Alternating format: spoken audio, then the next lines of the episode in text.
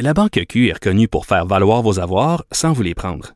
Mais quand vous pensez à votre premier compte bancaire, tu sais, dans le temps à l'école, vous faisiez vos dépôts avec vos scènes dans la petite enveloppe.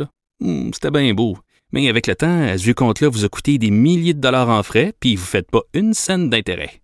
Avec la Banque Q, vous obtenez des intérêts élevés et aucun frais sur vos services bancaires courants. Autrement dit, ça fait pas mal plus de scènes dans votre enveloppe, ça. Banque Q. Faites valoir vos avoirs. Visitez banqueq.ca pour en savoir plus. Acheter une voiture usagée, ça peut être stressant, mais prenez une grande respiration. Et imaginez-vous avec un rapport d'historique de véhicule Carfax Canada qui peut vous signaler les accidents antérieurs, les rappels et plus encore. Carfax Canada. Achetez l'esprit tranquille. Vous écoutez là-haut sur la colline. C'est mardi, jour des actualités de l'histoire. Les actualités de l'histoire. Avec Dave Noël et Antoine Robitaille. Et bonjour Dave Noël. Bonjour Antoine. Dave Noël, c'est notre chroniqueur d'histoire et accessoirement journaliste au devoir, auteur entre autres de Mon calme général américain. Il est avec nous souvent, on espère euh, toutes les semaines, mais il est très occupé, Dave. Mais il va revenir souvent les mardis parce que l'histoire et le passé sont toujours d'actualité en politique. Et on commence aujourd'hui par parler d'une controverse très chaude, une controverse en histoire autour de la naissance ou de la création du drapeau québécois. C'est une controverse entre le- le- l'historien Frédéric Bastien et l'historien Alexandre Dumas, mais il y a aussi, c'est ajouté dans les dernières heures, un autre texte. Raconte-nous ça, Dave. Oui, nous sommes vraiment dans l'actualité avec la lettre qui vient d'être publiée. euh, L'actualité de l'histoire. En ligne, tout à fait. Donc, le- tout ça part du 21 janvier dernier. On célébrait, on commémorait le 75e anniversaire de l'adoption du, du fleur de lysée par Maurice Duplessis en 1948. Et évidemment, ce jour-là, il y a eu beaucoup de textes anniversaires rappelant comment ça s'est fait, euh, un rappel. Et le, le chroniqueur du Journal de Montréal et du Journal de Québec, euh, Frédéric Bastien, a publié un texte dans lequel il rapportait les souvenirs d'Antonio Flamand. Oui. Antonio Flamand, c'est un ancien député de l'Union nation- nationale. Il a été élu pour la première fois en 1966, ce qui est un détail important. Oui. Euh, et lui, dans ce texte-là, il se confie à, à Frédéric Bastien. Il raconte euh, une, une histoire un peu complexe d'un grand complot. Euh, selon, selon sa version des faits, Maurice Un Duplessis... complot entourant le drapeau du Québec. Oui, une histoire compliquée, un peu pour rien, si on, si on veut, parce que selon la version d'Antonio Flamand, euh, Maurice Duplessis aurait demandé à son trésorier, euh, Gérald Martineau, euh, de, de rembourser, de payer les dettes d'un député indépendant qui s'appelait René Chaloux, Oui. euh, pour le forcer, pour forcer René Chaloux à faire pression sur Duplessis, le premier ministre, pour qu'il adopte le fleur de lysée. Par- sous Oui. prétexte que euh, l'adoption du fleur de lysée, si ça avait été trop euh, rapide, de- les, les anglophones auraient mal réagi. C'était pour anglais. ménager les sensibilités Oui. des anglophones. On parle d'une espèce de comédie que- dans Ouais, laquelle auraient joué euh, Maurice Duplessis et René Chaloux, qui de l'autre côté de la- du salon vert, anciennement le salon bleu était vert, donc il aurait mani- manipulé euh, Chaloux pour que- se forcer lui-même à adopter le drapeau. Donc c'est un peu ça l'histoire. C'est un détour compliqué. Euh, en fait, ce qu'on sait, c'est que la version officielle, c'est que René Chaloux, donc, lui, s'est fait un peu le porte-étendard, littéralement, de ce projet-là. Il faut savoir que le Fleur de Lysée... Porte-drapeau.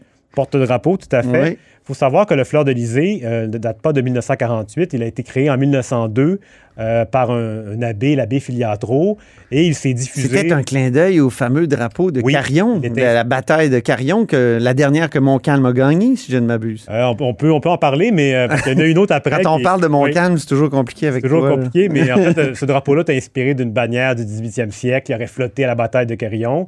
En 1902, on crée un nouveau drapeau et ce drapeau-là se diffuse dans la, dans la, la- la- la société.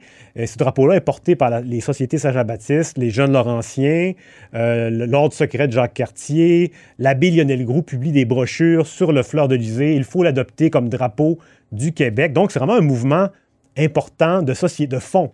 Oui. René Chaloux, lui, n'est qu'un député indépendant qui, oui, certes, parle beaucoup, dépose des motions, euh, mais c'est seulement un élément de l'histoire. Donc, euh, parler d'un grand complot, ça supposerait aussi que euh, la société civile aurait été manipulée, mais Ouais. quoi? Donc, c'est, en général, en histoire, c'est, souvent, quand, quand on voit que ça devient compliqué, c'est que la théorie peut-être un peu euh, plus faible. Oui, oui, oui. Il y a peut-être des choses qui sont mélangées. Donc, c'est Frédéric Bastien qui raconte ça dans les pages de- du journal Oui, c'est ça, de il- Montréal, Journal de Québec, dans notre section Histoire. présente la version des faits d'Antonio Flamand, donc, C'est ça. euh, qui lui dit qu'il a bien connu Gérald Martineau, donc le trésorier de l'Union nationale, qui est décédé en 1968.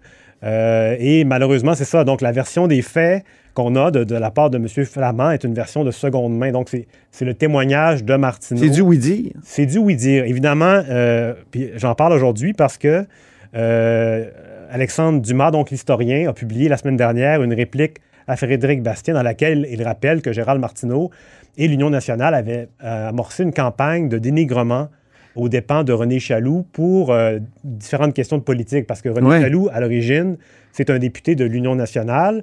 Il vire capot, il devient indépendant euh, et euh, à ce moment-là, il devient un peu l'ennemi. Et dès 1937, il y a des- l'Union nationale laisse planer des rumeurs sur le- des honoraires qu'il aurait réclamés.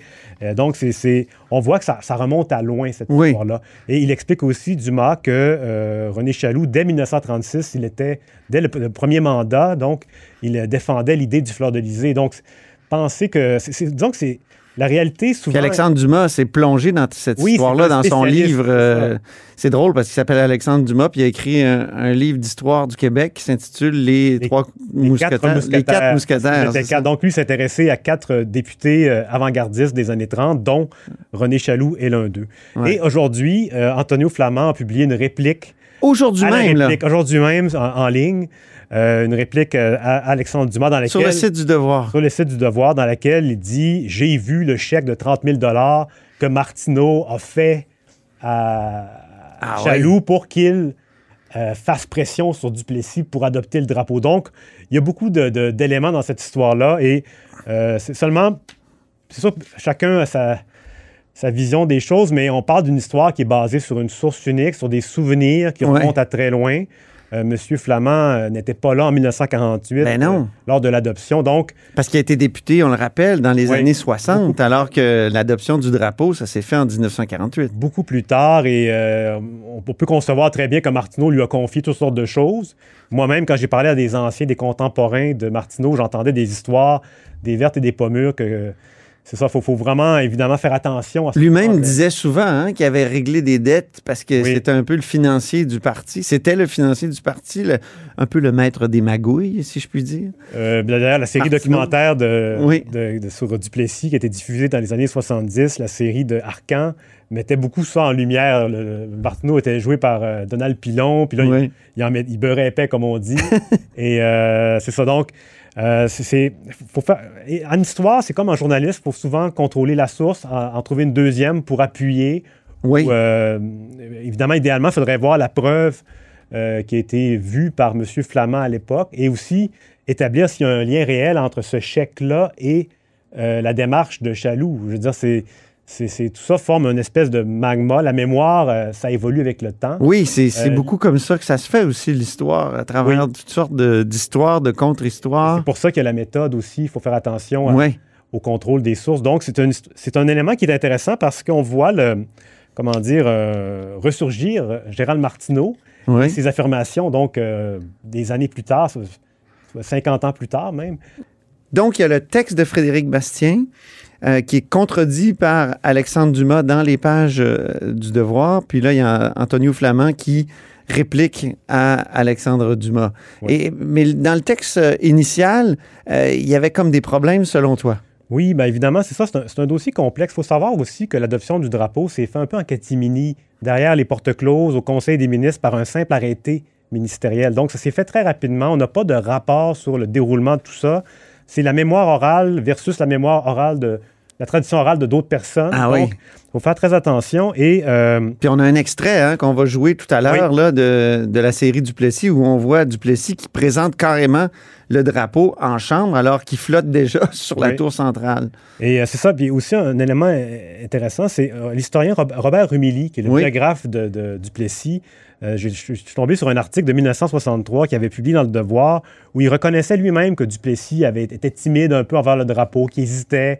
Et euh, André Laurando aussi, qui était le chef du, euh, du bloc euh, populaire, à l'époque, un collègue de Chaloux, du même côté de la chambre. On est dans l'édifice André Laurando ici. Voilà, ben lui-même, il, en a parlé, la timidité du Plessis, c'est ah oui. c'est entendu, c'est le, le, seul témoignage qui va à l'encontre de ça, c'est celui de M. Flamand, oui. donc qui n'est pas appuyé, qui est seulement euh, son souvenir, son souvenir d'une conversation avec un témoin rapporté au moins une quinzaine d'années après l'événement. Oui.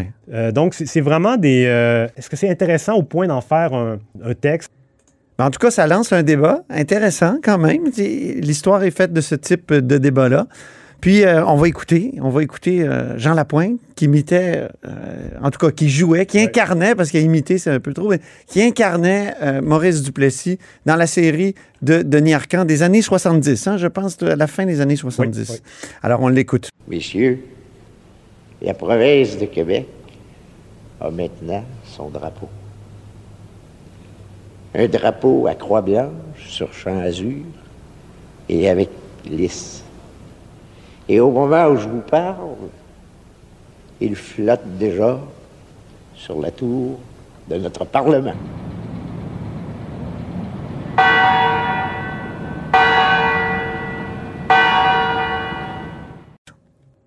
Alors, c'est les cloches euh, de la tour centrale du Parlement qu'on entend, Dave. C'était, on le rappelle, dans le documentaire. Dans la euh, série. Dans la série documentaire sur euh, Duplessis. Oui. En fait, c'est pas documentaire. C'est une série de fiction, évidemment. Mais c'est tellement.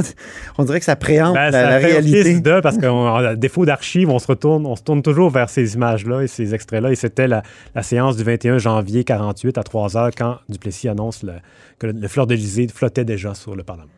C'était les actualités de l'histoire, très actuelles. Merci beaucoup, Dave. Puis euh, on espère te recevoir souvent euh, pendant euh, cet hiver, ce printemps euh, prochain à La Haut sur la colline. Et c'est ainsi que se termine La Haut sur la colline en ce mardi. Merci beaucoup d'avoir été des nôtres. N'hésitez surtout pas à diffuser vos segments préférés sur vos réseaux. Ça, c'est la fonction partage. Et je vous dis à demain.